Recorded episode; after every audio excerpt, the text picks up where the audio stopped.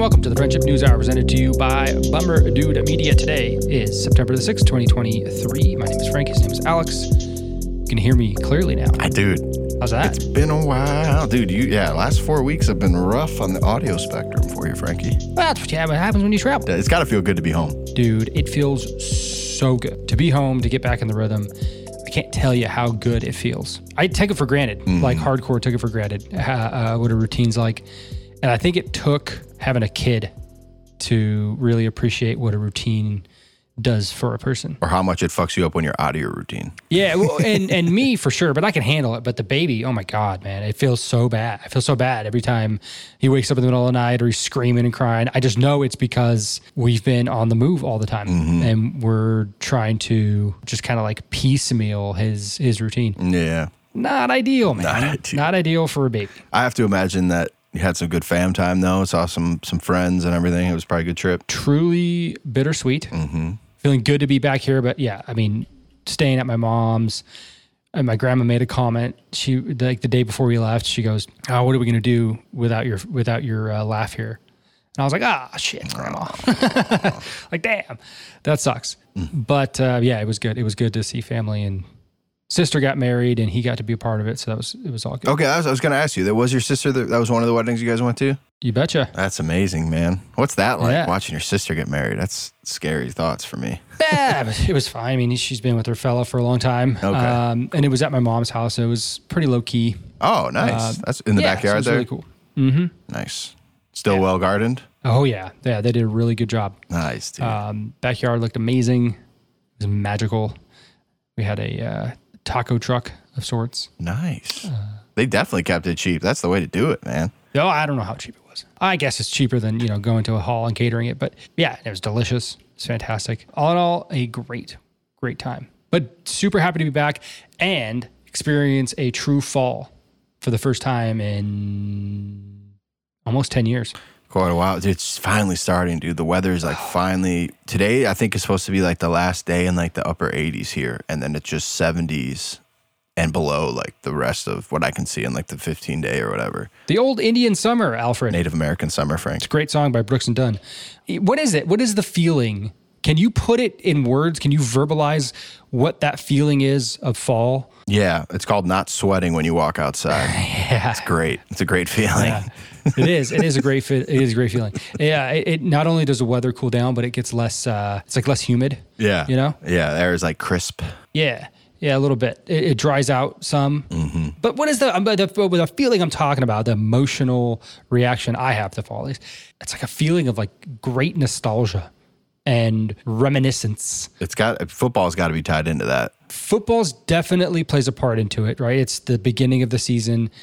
I guess it's like all the things that happen in succession in the fall that kind of bring bring you back. Mm-hmm. Maybe to being a kid. And I didn't even experience fall as a kid, but you got football starting, you got school starting, you got Halloween coming up, and then the holidays following. Baseball playoffs for you. Yeah, yeah, baseball playoffs. But I don't know, like it's I don't know, it's different. It's a different feeling when you like walk out and you like it, it- it's a little chilly and the sun's starting to set a little later and the the leaves turn. I don't know what it is. Maybe somebody who's listening can can describe it or, or like help me verbalize what that emotional reaction is to fall. But I've, I haven't felt it in a long time. And when I came back to New York after being gone for so long, I'm not going to lie to you, man, I got emotional about it. Really? Yeah, it was really weird. Like I didn't expect it at all. I was driving back from the grocery store and it was just me.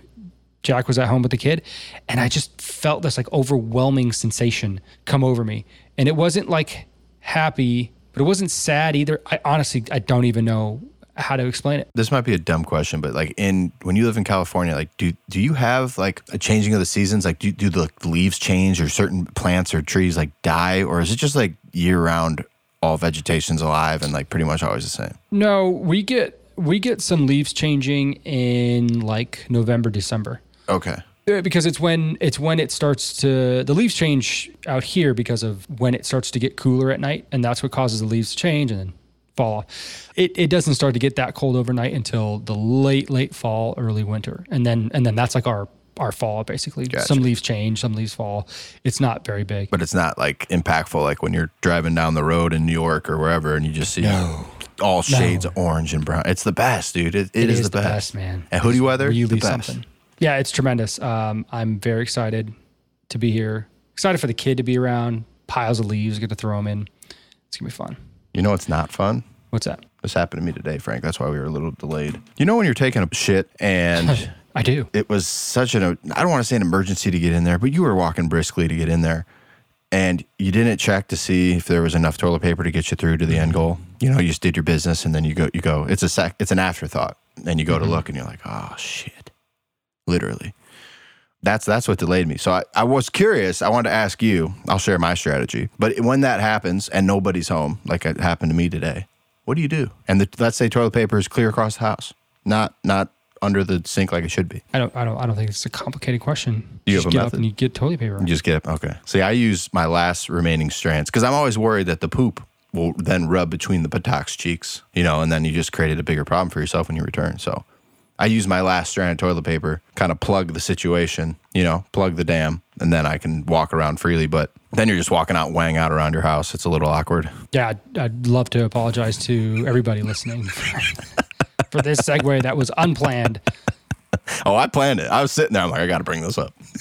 Uh, yeah, that's that's not complicated, and I think we've solved no issues. Fair enough. I was just curious if you had another methodology. That's all. No, I do not. This uh, this next thing I was going to go into seems absolutely uh, inconsequential given what uh, just transpired. Uh, Wall Street Journal's out with their uh, new rankings of colleges. Nice. Okay. and they rank them based on it's pretty interesting. They they their their student input and and things like that, but they rank them based off of the earnings above a high school graduate's yearly salary for top ranked colleges. Okay. So basically, you've displaced a high school graduation with a top university's graduation. That move, what what is the payoff for that? But Essentially, is what they're asking. Oh, I, you know, I apologize. That's not how they rank it, but they do show the the number next to it. So they have the ranking, and then they show the number of what your your yearly salary would be above a high school graduate's yearly salary. Okay. So number one, you want to take a guess? Harvard. Harvard's number six. Wow. Okay. I would think all them lawyers. Shit. I'm trying to think You're of on like the a- right track. I'm maybe so it's lawyers. It's not like doctors. It's whoever, okay. whoever goes to the school. I'm just I'm thinking those got to be the two highest paid professions. So I'm trying to think of the schools in that. Uh, Columbia. Columbia's five. Five. Okay, I'm zoning in. Normally I'm way off with my guesses. Princeton Tigers number one. Really? Okay, yeah, I wouldn't have got there. Princeton number one, and if you go to Princeton, you'll earn eighty-two thousand dollars above a high school graduate's yearly salary. Wow. Um, number two, MIT. If you go to MIT, Yeah. you think of MIT, you think of like engineers, robotics, AI, technology.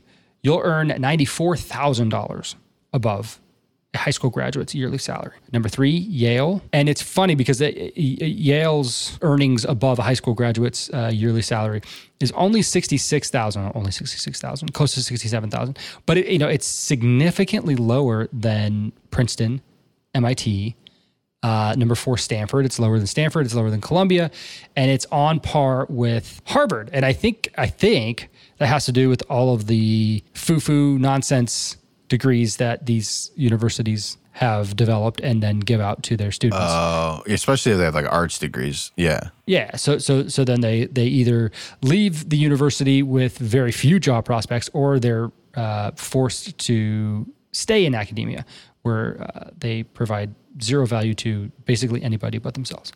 Rounding out the top ten: Stanford number four, Columbia number five, Harvard number six, uh, UPenn number seven, Amherst number eight, Claremont McKenna number nine. Never heard of them, but good for them. McKenna Liberal Arts uh, College in Claremont, California. Interesting. That's like that's really interesting. I had no idea. Claremont, California is like uh, like uh, in, Inland Empire, Riverside County area. Obviously, you'd say it's worth doing that then. Like, um, there's obviously a tuition jump. Like, I just looked up, Princeton is about fifty-six thousand a year, meaning that your four-year degree is going to total around two hundred thirty k. MIT's is fifty-six, Harvard fifty-six, and then you compare it to like I just school we both went to UT. It's twenty. So it's like, yes, you're paying forty k more a year to go to school, but if you're going to see these kind of you know returns long term, it's probably worth it if you're that invested into school and a degree and everything. Yeah, I mean, and and especially if you're getting a, a scholarship for it, Right. it's a no brainer. But I mean, honestly, I mean, I don't know.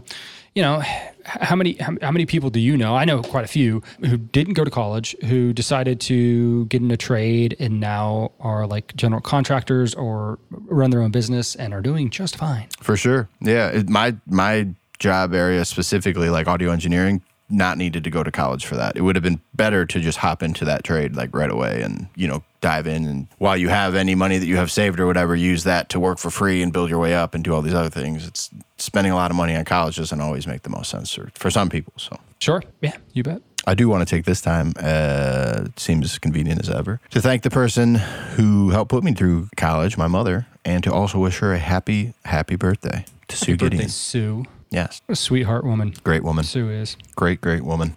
Do you think your mother, Sue, whose birthday's today, happy birthday, Sue, was a overprotective parent? Yes. I couldn't watch PG 13 movies. I was 13. She stopped me from watching Rugrats, very church religion focused, private schools my whole life. Those things are constrictive to a child's rearing for sure but they're not that's that's more that's more of like the the structure of of your upbringing right but, but i guess what the question i'm asking is did she ever let you do things by yourself Not as quick as like my dad was. Like my dad had us staying home, even like me watching my three brothers and my sister at like a pretty young age, compared to my mom that where that kind of waited. My mom didn't want to give me like a cell phone until I was like, you know, like 17 or so. And, but I did like get my car at 16 and a half or whatever, like 17. And I was able to kind of do what I wanted at that point. So kind of, but she was definitely like, if, when you say that, I, that if she's overprotective, like I, yes, I, I would like the feeling I get from how I was fostered is yes, but I would also say that like the way that she didn't didn't do it in a way that I was like scared of things or like on the opposite like oh I, you know she doesn't want me to do this so I really want to go do that. She did it in like a nurturing fostering way that I knew she was just kind of looking out for me. You know, maybe you don't understand. I, I know that now as an adult, maybe as a teenager I didn't comprehend that, but as I've taken time to simmer on it. Yeah, I would say my mother was similar. And uh, there's an interesting article in the New York Times by a gentleman named Camilo Ortiz, who happens to share the same name as my son, which is pretty interesting. Unique, yeah. The title of this article is uh, This Simple Fix Could Help Anxious Kids. He starts the article by saying that a colleague in suburban Kentucky let his 12 year old daughter walk two houses down to her friend's place. At the end of the play date, the other girl's mom walked her home just to be safe. Such excessive caution is hardly unusual. Over the past several decades, children have become less and less independent. Instead of running outside to play after school or riding bikes around Stranger Things style, they're more likely to be indoors, on TikTok, or in adult run classes and organized sports. There are many reasons for this clampdown on kids, including the birth of cable TV in the 80s, which evolved into round of, round of the clock internet news alerts bringing a stream of scary news to parents. As the years went by, parents growing weary of a winner take all economy focused even harder on getting their kids into college. They sprang for things like tutors and travel teams, giving kids a more curated, less autonomous childhood. You can kind of see where this article is going. It, it's uh, not talking about necessarily the structure of raising a child, uh, but all of the things that a child is now exposed to, right? You got parents watching the news, flipping through Facebook and Twitter, seeing a lot of things that are, I mean, frankly, uh, terrifying. Uh, the things that happen to children Yeah. uh, throughout the country. The likelihood of it happening to your child is small, but that doesn't matter if you're a parent. So you, you got scary news, plus you understand the competitive nature of what the college landscape is like, what especially youth sports is like. Oh my God, it's ridiculous, especially in, in the United States. So all these things uh, as a parent that you're thinking of for your child, and um, the author here uh, goes on to say that uh, as kids' freedom has been going down, their anxiety has been shooting up. The Surgeon General has declared this the crisis of our time. As a society, we've been trying everything from breathing exercises to therapeutic horse grooming to keep kids from shrinking from life. So do you think that's like scared of the unknown? So you're just scared about something and that creates anxiety? Whereas opposed to like if you climb that fence and you fall and it hurts, but at least you know like, hey, that that's the consequence of that action potentially and that helps the psyche in a way. Like what do you Yeah, yeah, I think you, I think you've nailed it. Um, and especially, I think the, the key part about that is that the, the parent isn't there. mm, gotcha. right? Making decisions Um, for yourself, and yeah, they go on to say that we think this constant supervision and intervention could be hurting kids' chances to become brave and resilient. And a recent Journal of Pediatric article concurred. What's missing today isn't just the thrill of climbing trees or playing flashlight tag, it's that when an adult is always present, in person or electronically, kids never really get to see what they're made of. Kids should have a loving, secure relationship with their parents, of course. But if you think back to a time you were alone as a child and got lost or maybe fell off your bike, you probably still remember what happened next. You limped all the way home or asked a stranger for help. You managed, and that was a milestone. I, I, immediately, I think about when I was riding my bike down to the store that was just down the street from our house. And for whatever reason, I, I couldn't like I couldn't maneuver my bike, and I ran into a fire hydrant. And you know, like the top of the fire hydrant has that little uh, like hex nut on it, Yeah. and it it like dug right into my groin. I could barely walk. It hurt so bad. And I did exactly what this article said. I limped home. Mm. Right? I made myself home and it sucked, but I did it. I think I think that's what's what the key is here is that we have so many things for us to monitor our children and we and don't even ask the question should we be monitoring our children for this i think the answer is just always like yeah we should right we watch we watch the baby sleep through a monitor that goes into you know maybe giving them a cell phone and now you have access to them 24 7 um, put a tracker on them you know like you could do all these things now to make sure that you know exactly where your kid is at at all times um, and that is more for the parent than it is for the kid yeah, right. Calming their anxiety about it. Right, exactly. like the kid's not anxious, and and and for good reason. Kids are more or less fearless, and they're more or less morons, right? They, they have no idea what the world is about. But I mean, I, you know, I, I, me personally, I think people are more good than they are bad. And if you get into a situation where a kid is lost or in distress, or eh, even the worst person's probably going to help the kid, right? I, I think I don't know. That's just that's just Yeah, me right, right. this author uh, Camilo Ortiz is a psychiatrist. He's a doctor of some sort, and his doctoral student Matthew Fassman, him and his doctoral student Matthew Fassman treated five patients, ages nine to fourteen, who were di- diagnosed with anxiety disorder. And despite the kids' worries, it turned out that there were many things that they did want to try alone going to the grocery store, taking the bus, or taking their uh, their sibling to a uh, a fair. The intervention required five office visits with the parents and the child. The kids did about 10 to 20 new things on their own each time. The result was that all five children went from saying they felt worried most of the time to saying they felt worried a little bit of the time. Now it's just five kids, and it's just a simple survey, so it's not you know we're not we're not solving uh, the world's problems here. But I, it's an interesting case study that uh, you give children autonomous tasks to do, like I mean even just like cleaning the kitchen by themselves or you know chopping up some some food by themselves or something reduces anxiety on children and i think that's uh, an interesting uh, an interesting tidbit Yeah, that makes sense. Definitely. And I've always even heard just like, oh, be careful, be careful. Like reacting like that can have long term effects on on their psyche too. oh yeah i bet- i i a hundred percent dude uh, we camilo is now climbing stairs That's scary days. dude and he did it like we didn't ask him to do it we didn't put him in front of the stairs he just went up to the stairs one day he's like oh look what i can do and climbed the entire flight Baller. And I was just like, all right, well, this, this is where we're at. And uh, Jack sent a video to her mom, and her mom called back, and she was just like a nervous wreck, telling her all the things to do, all the things not to do, and what the best way is for the baby to get down from the stairs. And I was like, oh my goodness! Like I get, I get that you're scared, but it's interesting that her reaction didn't match our reaction at all, right? Mm. Because we're there, we had the control over the baby. But then, you know, if, if I were to see my mom doing that, right? If, if he's at my mom's house, my mom doesn't have stairs, but but if she did, and I saw it, and I didn't have control over it, and I saw the, the kid Yep. climbing upstairs, I would probably react the same way. And I think it's really hard when you're aware of all the danger to just take a breath and say, I trust the person that is handling this little precious child that I love, and then to continue to do that throughout their throughout their uh, childhood. To say, okay, I know I'm worried. I know there's a lot of things that are scary out in the world, but I'm going to let him ride his bike to the store or to his friend's house or to school or to this, right? There was a woman in New York City, and I don't know, you, you may or may not have remembered her. Uh, her name is Lenore Skenazy. She was dubbed America's worst mom because she wrote a newspaper column uh, about allowing her nine year old to ride the subway in New York alone. And mm. she spearheaded a uh, free range parenting movement, which unf- unfortunately or fortunately, that's something that we have to learn how to do now, right? We, we take in way too many crime documentaries.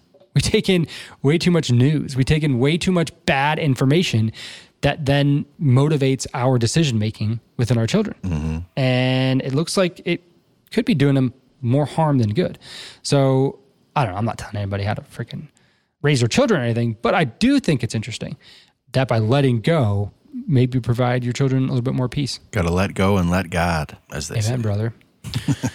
Amen. Um, a story that will 100% contradict everything we just talked about. Good. Um, there's a, uh, a young man by the name of Harris Wolobah. Oh, I saw this. Yeah. Harris was is a sophomore at Doherty Memorial High School in Worcester, Massachusetts. Uh, got a uh, what do they call them? A death chip. Yeah, it's like the one chip challenge. The one chip it's challenge. The hottest chips in the world. Yeah, it's a it's one chip that comes in a coffin, and he got uh, Harris got this chip from a friend during school last Friday. Uh, and after eating the chip, he felt sick and went home. And with a few hours, he fainted and died. That's crazy. The cause and manner of Harris's death has not been confirmed by the chief medical examiner's office, but Harris's family believes that he died of health complications from eating the chip. So uh, don't let your kids do anything. story. Everything we just said, rewind. Um, yeah. So actually, this is not the first time that somebody's gotten hurt doing this uh, one chip challenge. Really? Uh, earlier last year, a California high school uh, in Lodi Unified School District um, had multiple kids sent to the hospital after participating in the challenge. Uh, this is from a spokesperson for the district. A number of Lodi high school students took part in the one chip challenge on school campus, which entails eating a chip that has been covered in pepper and hot sauce that causes the individual to react and become ill number of students were sent home, and three were referred to the emergency room because of their reactions to the substance. So, um, this has been well known within uh, the youth for some time.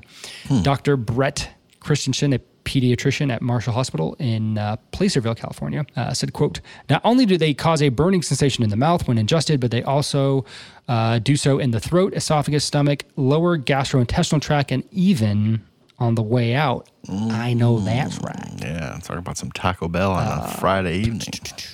A spokesperson from Paqui, the maker of the chip, said, "Fuck." End quote. The challenge, quote, can be fun for those who understand what they're taking on. Oh, jeez. it's kind of tone deaf, don't you think? Mm-hmm. We take safety very seriously, said the spokesperson, and have worked hard to ensure our products uh, are properly and clearly labeled with allergen and safety information. It is our intent that the consumers take on this challenge with a full understanding what is and if it is appropriate for them. So I think what might have happened here is that this kid had a, a, allergy to some pepper that was in this that he didn't know about uh, uh, that co- that caused him to be right because like mm. just eating something spicy doesn't kill you right and and uh, just just because it's like the spiciest chip in the world doesn't mean that it's like necessarily like bad for you on par with you know everything else.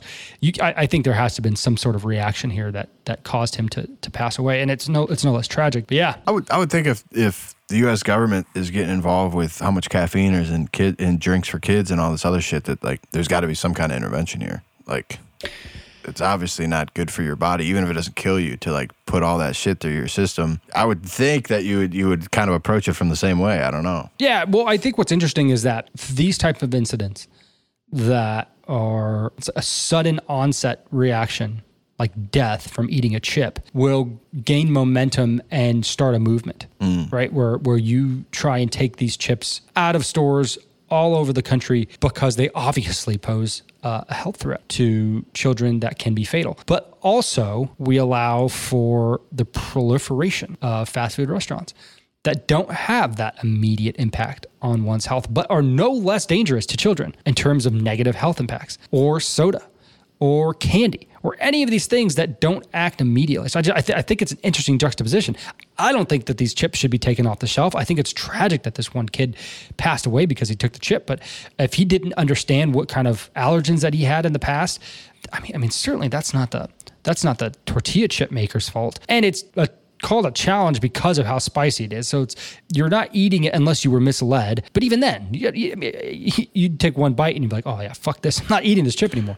So Yeah. it's like hard to be tricked into this. And it's also hard to misunderstand what you're getting yourself into. What's true? Like if you if you drink a 25 shots of alcohol in a night and die, you can't like Right. sue Smirnoff or whoever the fuck. Like Exactly. Or if you're going to eat Tide Pods and die, you can't sue Johnson Johnson because they didn't make a ingestible product. It's soap. yeah, right. So I, I mean, I don't know. I, I, I don't I don't want to victim blame or anything, and I, I I I think it's really sad for this family that their son passed away because of this. But I don't know. It's I, I just think it's one of those uh, those alarming headlines. Mm-hmm.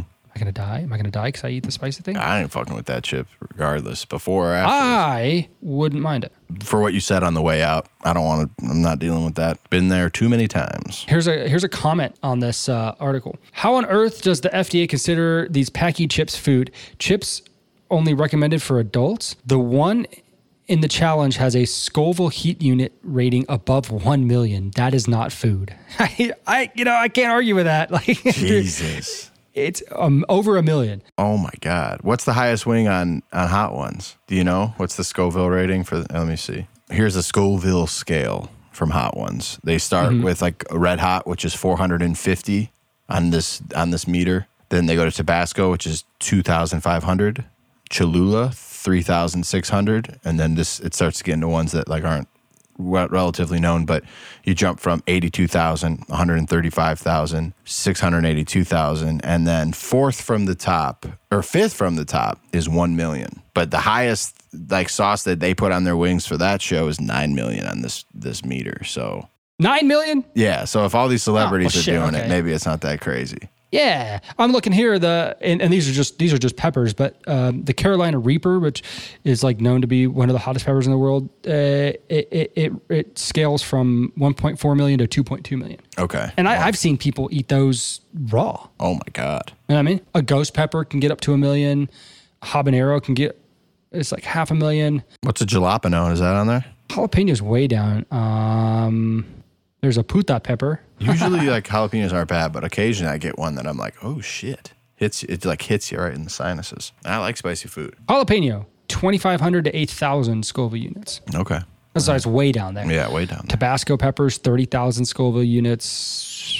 Chiltepin is pretty popular in Mexican cuisine. That can get to 100,000. Thai peppers, 100,000. Scotch bonnet, which is popular in Jamaican food, gets up to 350,000. Can I ask what is your favorite hot sauce, Frank? Hot sauce, favorite hot sauce.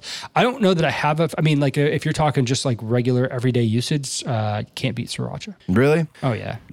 That I fell off on that hot sauce when I like Really? the, the the town that the factory was in. Everyone started bleeding from all their orifices, like their eyes and their ears and shit. And I'm just I just did hear that there was a lot of discomfort out there. Yeah, that sounds like discomfort for sure. Yeah. I'm sure they amended that, but after that, I'm like, I don't know. I don't trust it. Sarah loves it. I, I, it's it's so good. It's so tasty. But I do like to just try different hot sauces. Yeah, for sure. So I go to the store, and the store by us uh, is Hannaford's. They have a really good selection. So like I I just bought one. I'll wait until that one's almost done, and I'll, I'll get another one. I'm a big fan of the El Yucateco uh, chili habanero. It's like the red El Yucateco. Oh, Yucateca. it's so good, bro. It is so good and hot as a mother. You don't Yeah, yeah, they do get pretty spicy Yeah. for sure. My dad used to call my cousin uh, Yucateca. What does it? I don't even know what it means. Well, it's like somebody from the Yucatan Peninsula. Oh, okay. but uh, apparently they're known for having big heads. he thought my cousin had a big head, so he called it Yucateca. It's really funny. Switching subjects entirely.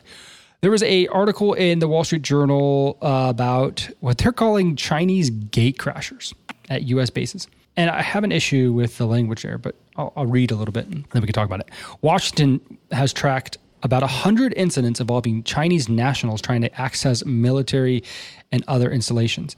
Chinese nationals, sometimes posing as tourists, have accessed military bases and other sensitive sites in the U.S. as many as 100 times in recent years, according to U.S. officials. The Defense Department, FBI, and other agencies held a review last year to try and limit these incidents, which involve people whom officials have dubbed gate crashers because of their attempts, either by accident or intentionally, to get onto mil- U.S. military bases and other installations without proper authorization.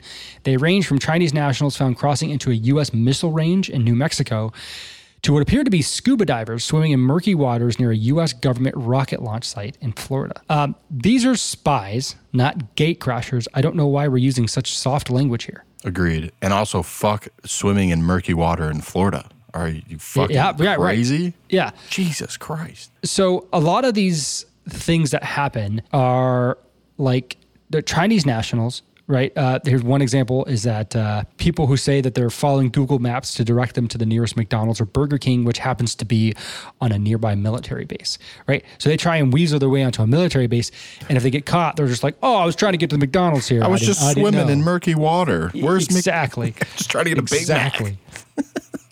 Officials described incidents in which Chinese nationals say that they have a reservation at an on base hotel. In a recent case, a group of Chinese nationals claiming they were tourists tried to push past guards at Fort Wainwright, Alaska, saying that they had reservations at a commercial hotel on base. How does this even happen? Like, how do we even allow something like this to happen?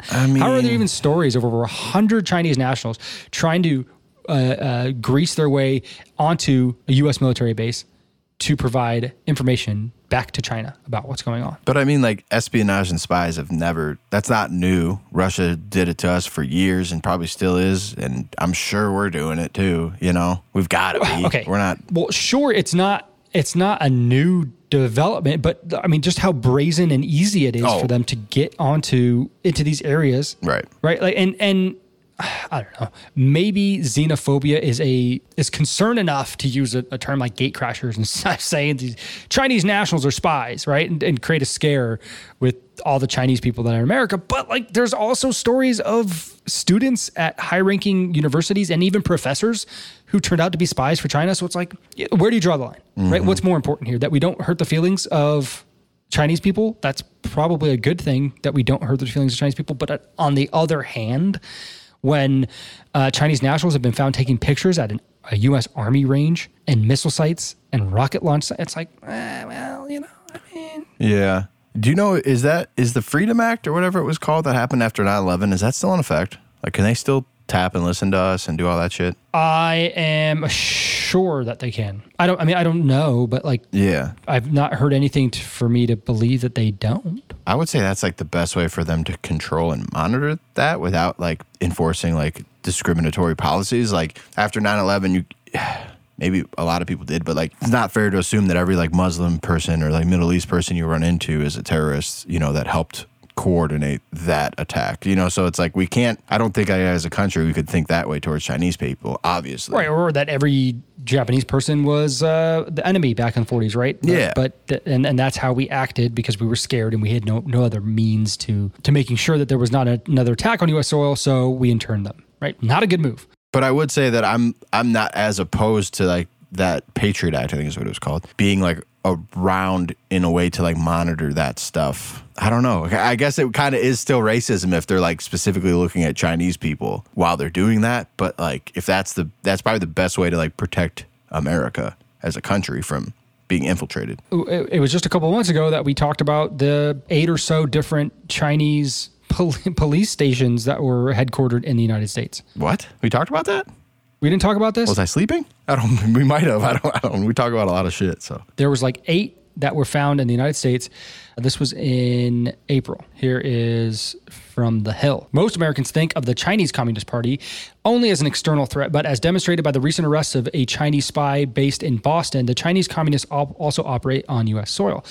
The Boston case is hardly an exception. Last month, the Department of Justice indicted two New York residents, Lu Jianwang and Chen Jinping, for conspiring to act as agents in the CCP's Ministry of Public Security for obstructing justice and destroying evidence of their communications with the Ministry of Public Security. The two were operating a MPS secret police station in Manhattan's Chinatown neighborhood, which was aiding the CCP's transnational repression by intimidating and threatening Chinese dissidents. According to the assessment, at least 102 known or suspected overseas police stations are currently active in 53 countries. The real number is undoubtedly higher. In the U.S., stations have been identified in New York, Los Angeles, Houston, San Francisco, as well as smaller cities in Nebraska and Minnesota.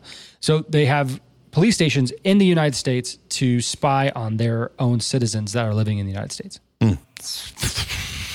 I, I mean, I don't have a solution. I'm just saying it's not good. all right. They're operating as, as if they're back home and someone gets caught and somebody else is going to bring up the rear. And that's why these these gate crashers, as they're calling them, are so uh, are seen as so mild because if they get caught, all they gotta say is I was lost or I was doing this or you know they they have plausible deniability all over the place and and you know I think somebody got popped for like a year in jail. That was it. Wow. So That's surprising. Anyways, uh, something to look out for, I guess. Mm-hmm. right. There is an article in the Wall Street Journal again about tribalism and why it took over our politics.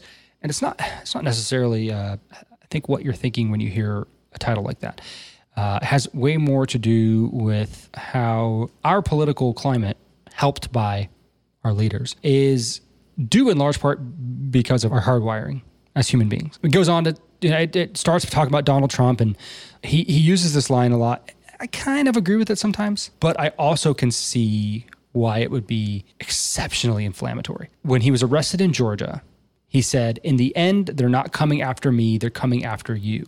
So he is now implicating all of his supporters in his indictment. So when Donald Trump is indicted, they're all ind- indicted. that's really bad. I mean, I, I don't, I don't need to spell out why that's bad. That's really bad. But at the same time, there's a little kernel of truth to that. I'm not here to talk about that, but uh, it also, I mean, it, it, it, they, they don't just single out Donald Trump. They talk about Biden. I don't know if you remember, he gave that speech in Philadelphia with uh, like Secret Service next to him, and the building behind him was lit up red, and he gave that really like like angry speech. I don't know if you remember that, but um, he called all MAGA Republicans extremists and accused them of trying to destroy our systems of government. Right? Like, not great, like not great thing to say if your goal is unity. But it turns out, shocker, the goal isn't unity. In 2022, 62% of Republicans and 54% of Democrats had an unfavorable view of somebody who was in the other party, which means that at our best, 54% of Democrats think uh, unfavorably of, of their of their counterpart Republicans. And only 21% of Republicans and 17% of Democrats thought the same in 1994. Essentially, what it's saying is that we have grown so much to dislike those who we perceive to be our political enemies. But that that even even saying political enemies that doesn't make sense to me because we're not politicians. Right? We, like, what is it? What is it that we like? Uh, like uh, ideological opponents is probably a better phrase to use there. Yeah, but now you have the battlegrounds of social media, and it's like your for a lot of people, like your it's older people, like your political support system, whatever, like kind of a lot of them like becomes their identity. So then it's it's you're defending one party Yeah. or the other. And you remove like who that person is and maybe your physical in person interactions with them. And, and now it's just my opinion versus your opinion online and who can make the other one look like an asshole. And then you have someone like Trump who like further throws you know gas on that fire, or you know Hillary Clinton or Obama, like whoever it's been historically. You see it snowball to what it is now, where it's like you're this or you're this, and you know if if you're a liberal and you're you know way out there and all you want to do is just help people and you don't give a fuck about money and and all these systems that don't work, and if you're conservative you're you know you hate black people and you you're I, I, I don't know it just it seems like that's what it's become now it's like there's no Well, middle ground. in, uh, according to this article, the, the human brain, in many circumstances, is more suited to tribalism and conflict than to civility and reasoned debate. So it sounds like what had happened was as there was the proliferation of social media and the differences between the parties became much clearer than they were before right? The, the characteristics of what it meant to be Republican or Democrat. Uh, the lines were drawn v- much more sharply so that we could see where, where you stood. That politicians fed into that. And it turns out that we engage and uh, react far more to that type of behavior than we do hey how can we get along? What's the what's the middle ground? What's the higher ground? Where can we both advance uh, where we have an understanding of each other? Um, you win some you lose some but you live to fight another day. That seems to have been thrown out altogether. And there's some interesting demographics that follow this. Non-college white and religious americans increasingly identify as republicans. Non-college educated white folks and religious americans increasingly identify as republicans. While democrats when most non-white voters and a majority of white people with a college degree i think that's interesting. So one hand is Republicans, non college educated and religious. And then you have non college educated white and religious.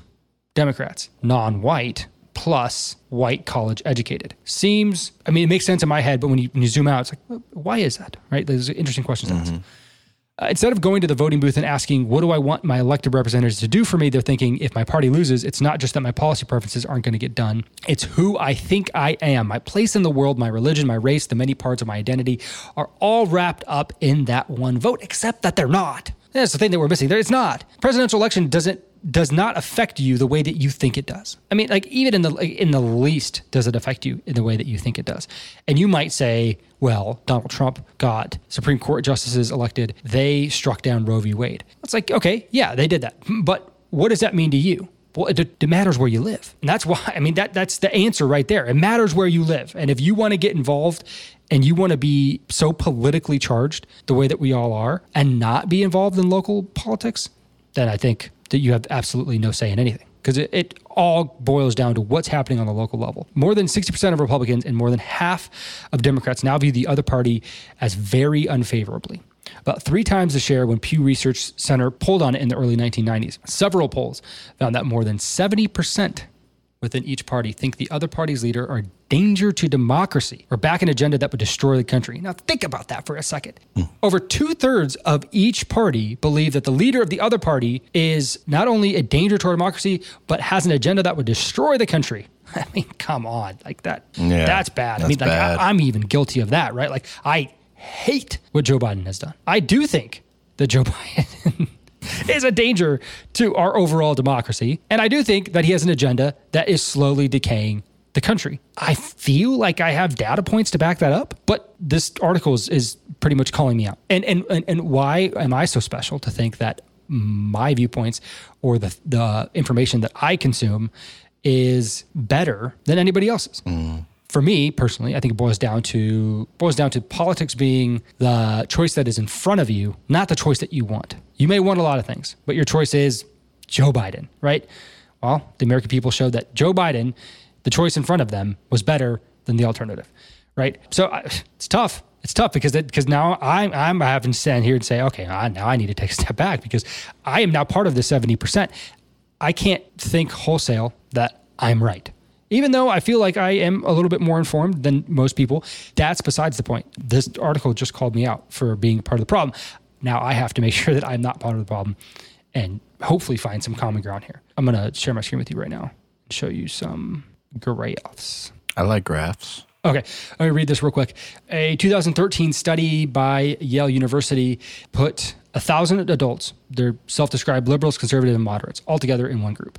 And then they gave them a politically inflected math problem to solve, presenting data that pointed to whether cities that had banned concealed handguns experienced a decrease or increase in crime. In the controls and in, in the tests that they gave them, half of them solving the problem correctly using mathematics showed that a concealed carry ban reduced the crime rates. And the other half, the correct solution using math, would suggest that a crime that crime had risen. So there's a right answer for half of these scenarios and a right answer for the other half of the scenarios based on the mathematics that had to be done. These are fictional scenarios. But the results showed something very interesting. The more adept the test takers were at math, the more likely they were to get the correct answer. But only when the right answer matched their political outlook. So if you were more prolific mathematician than the next person, then you were more apt to getting the question right. But only if that question went along the way that you thought about gun control. When the right answer ran contrary to their political stance, that is, when liberals drew a version of the problem suggesting that control, c- gun control was ineffective, they tended to give the wrong answer. They were no more likely to solve the problem correctly than were the people in the study who were less adept at math. Wow. Essentially, interesting. Ideology, idealism makes us stupid. It causes us to lose our faculties and to choose the answer that we want to see. And that, that is like the most basic human thing I've ever read in my life. Here are some graphs that show the share of Americans who identify as either conservative or liberal, ranging from 1975 to 2020.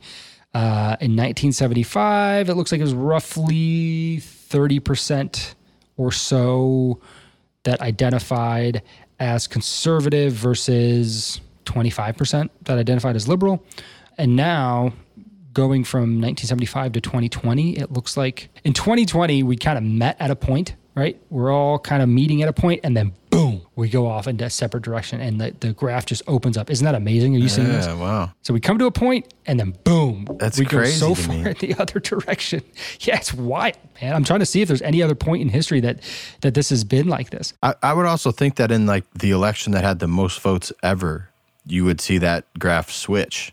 Instead, it still shows more conservatives than Democrats. You know what I mean? But like they have, they had the most votes of any presidential election ever. So Right. it's really weird. This is a graph that shows who identifies as conservative by party affiliation. So you could be a conservative Republican or a conservative Democrat. I know that the latter kind of seems like an oxymoron, but about 25 or so percent of Americans considered themselves conservative Democrats in 1980. But that's slowly declined uh, so that as we get to 20, 1995 ish, 2000, 1995, uh, we begin to see that that gap widening, and and and Democrats who self-identify as conservative has it looks like I don't know maybe ten percent, maybe less uh, in 2020, whereas Republicans who identify as conservative is 75 percent or more in 2020.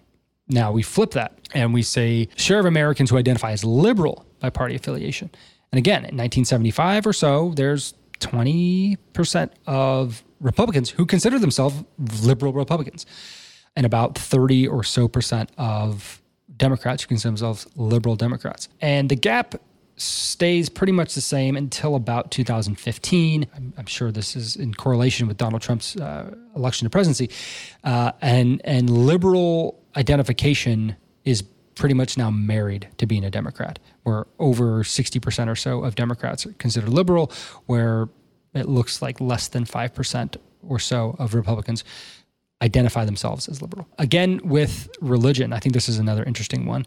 A share of Americans who identify as- strongly religious, and there's a big mix between Republicans and Democrats, pretty much until you get to 2000 or so. And then that gap begins to widen pretty heavily. Whereas now only 30 or so percent, just over 30% of Democrats consider themselves religious, and just over or just under 50% of Republicans consider themselves religious. Share of white Americans without a four year college degree. This is another interesting one. There's a good mix of white Americans without a college degree until about 2015. And then it seems like in 2015 onward, so this is like millennials basically graduating college, right? The share of white Americans who identify as Democrat and don't have a college degree went down below 30%, whereas Republicans are are going closer to 40, 45%. And then white Americans who do have a four-year college degree take that exact same graph and reverse it. Democrats, right around 2015, begin to separate themselves from Republicans and, and who has a college degree and who doesn't. So I think essentially what this is saying is that we're really more divided than we've ever been. And the data proves it. It may not even be our own fault that this is the case. On that last graph, what what do you think about the argument that like a lot of Democrats will make that like all the most college educated people tend to you know vote Democratic and like the smart vote is Democratic because these people have gone to these four year colleges and the idiots that didn't go to school all, all vote Republican, which is what we just saw. What, is there truth to that at all? Like, do- or do you think that's more like a fostering of the school system and ideals, ideologies that are put into their head when they're in college that kind of like start to make them think this way? You know, is Yeah. their vote better because they went to a four year college than a dude that got into the trades and is a you know a, high up in the in in the rankings, a tradesman within an electrician or something? I think it's the second one. I, I don't think that there's really any. You're, you're certainly not a smarter, more savvy person just because you went to college. You may you may gain those skills in college, or you might just skate through like the majority of people do in college. Mm-hmm. But regardless, you're still going to be exposed to heavy liberal ideas, attitudes, ideologies. And if you have no backbone, no structural backbone of critical thinking, then you're going to be very malleable to the ideas that are on campus. And I, and I- I just think in general, younger people think more with their heart. They think more pie in the sky than do older people. I'm the same way. I mean, coming out of college, I, I think I was just about as liberal as it gets. I, I, I- but I also had no clue. And I knew that I had no clue. And I knew the things that I wanted to see happen, I knew I had no idea how they would happen. I just wanted them to happen. Mm. And so Yeah, I'll, I'll put my vote or my energy in, in, in this in this area and just hope it all works out. Because I had that same feeling, and now I don't because I decided to inform myself. I can't help but think that almost all people who come out of college who are liberal minded don't have any better idea of how we get to this utopia than I did when I came out of college. So I don't think that there has, I don't think it grants you any special intelligence or knowledge unless that's what you went there and, and sought and, and obtained. Uh, but even then, to make a, to make an informed decision on who to vote for or, or what party to align yourself with, I, I think it has everything to do with the like the liberal leftist leaning ideology that is rampant in college rampant i mean there's no i mean I, is there a conservative university notre dame maybe Yeah, me- yeah. you know I, I can't i can't think of another i mean all, all of them lean lean left so yeah I, I think that that has more to do with it than anything Good answer. I like it. Well, Frank, that's it. We That is it. my friend we are through another swell. episode It's great to hear you back clearly, man. I can't tell you how much it's as an audio guy, it's bothered me. Thank you. I appreciate that. For all of you that suffered the past two weeks for me sounding like this, I appreciate you too. It's really nice of you to uh, weather the storm with us. Oh, if you guys ever want to shoot us an email with any questions, comments, concerns, you can shoot us an email over at bummerdude.media at gmail.com. You can find us on Twitter at FriendshipNH, on TikTok and Instagram, Friendship News Hour. And we will see you next week. hell yeah Bye.